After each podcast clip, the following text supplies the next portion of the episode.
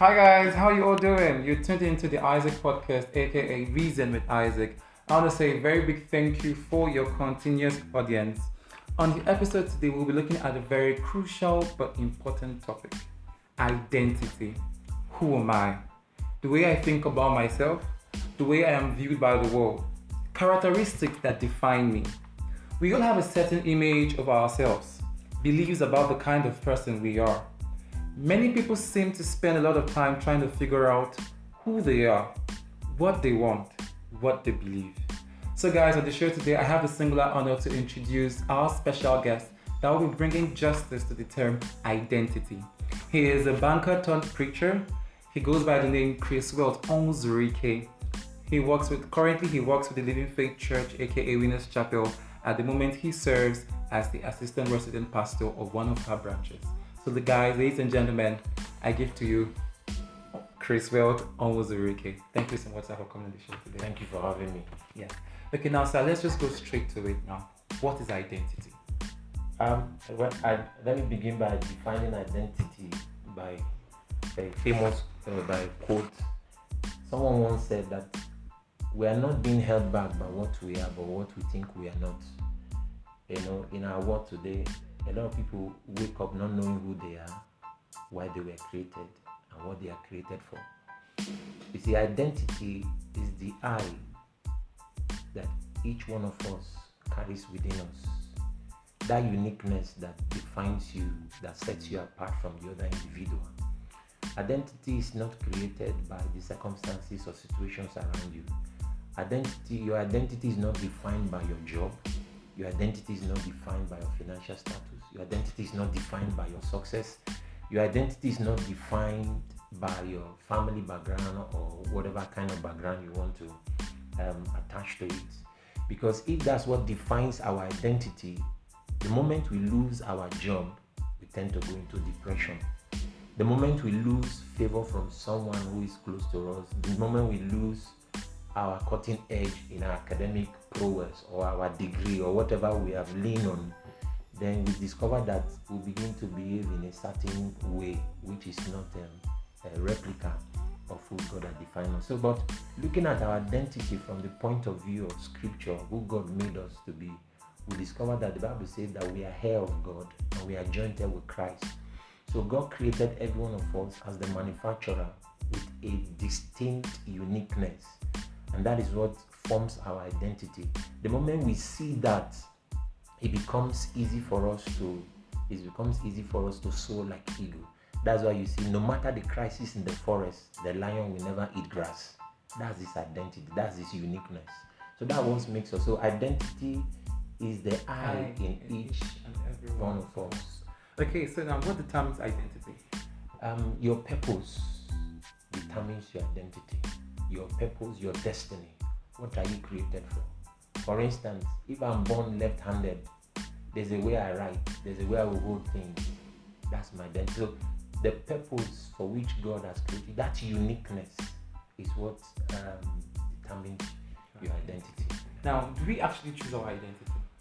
Um, not really. Just like I said, our destiny, our purpose chooses our identity.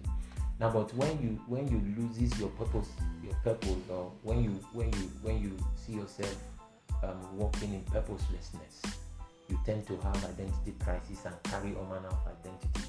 But the moment you are able to identify your purpose, why am I created? Why am I here? Why did God form me? And then you're able to identify your uniqueness. What is that thing that gives you out? What is that thing that makes you different from the other person? Now, um, it, it, becomes um, it becomes easy and cheap for you to say, "This is a problem for my identity." So, so in in actual sense, um, we could be responsible for how our identity turns out to be based on either our self-discovery the level of how we've been able to discover ourselves. Exactly. Beautiful. Now, how do we build our identity? Okay. Um, you know, still going back to your last question. You see, the moment you discover your purpose, you begin to find out what are the things that makes this purpose unique.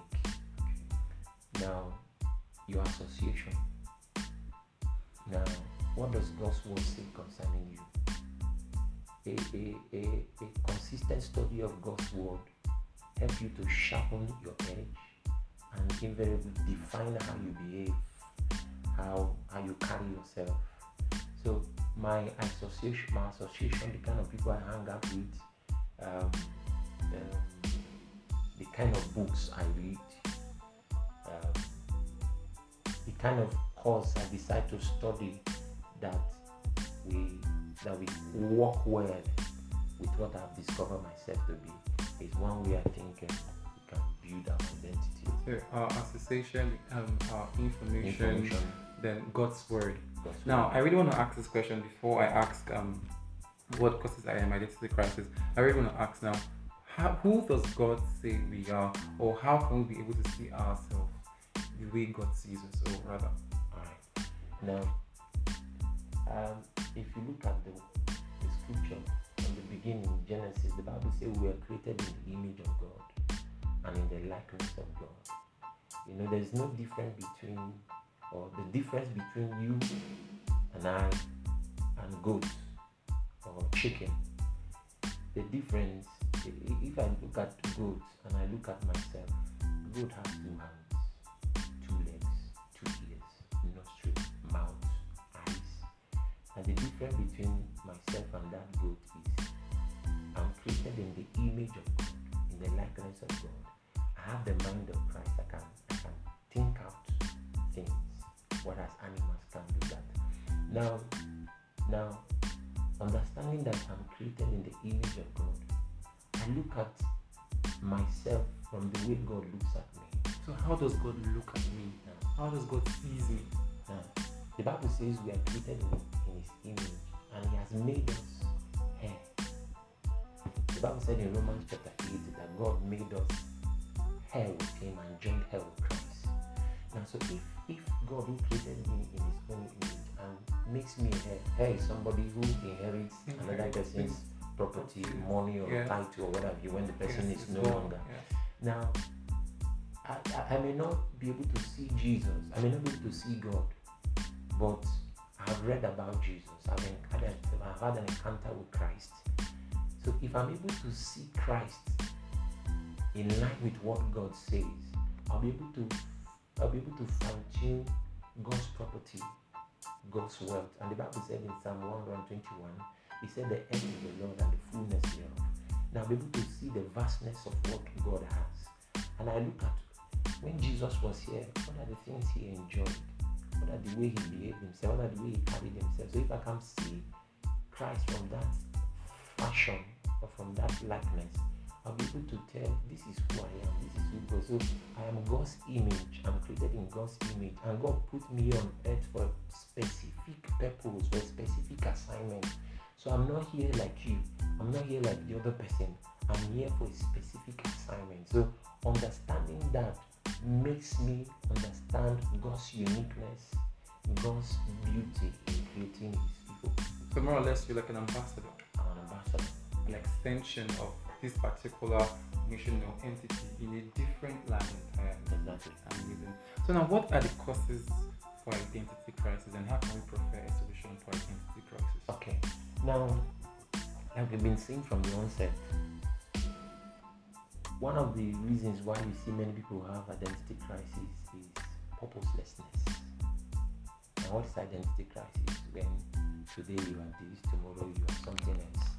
Now, when you see an individual without a purpose, now the aftermath of that is usually identity crisis because they really don't know who they are They're carried away by the wind. they are carried away, toes here and there. Now, another thing that causes identity crisis is the word standard.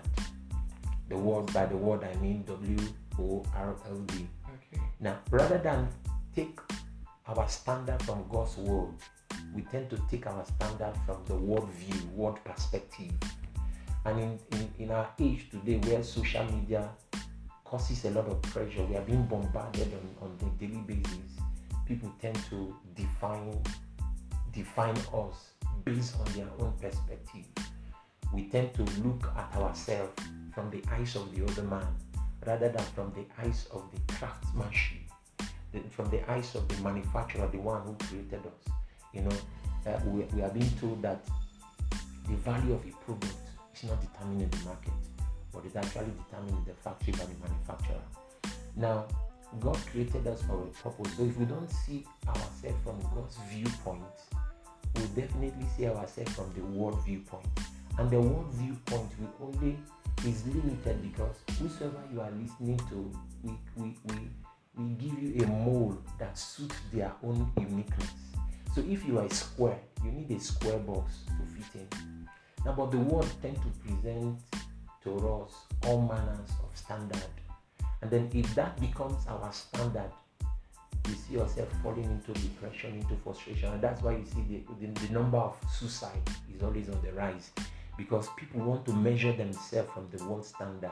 Social media will never tell you the originality of what you are what you are saying. They only want you to see the good side. Actually, like social media is like a make believe. It's a make-believe, Yeah, you don't exactly. see. You only see what they want you to see. Exactly, exactly, exactly. So uh, it, it, a lot of these things causes crisis, peer pressure.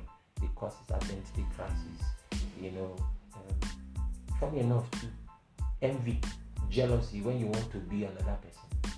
Mm. When you think something is going well for another person and you want to be that person, you know if you lose your, your, your identity. Uh, every man has his own success story. Every man in his own pace. Every man in his own time.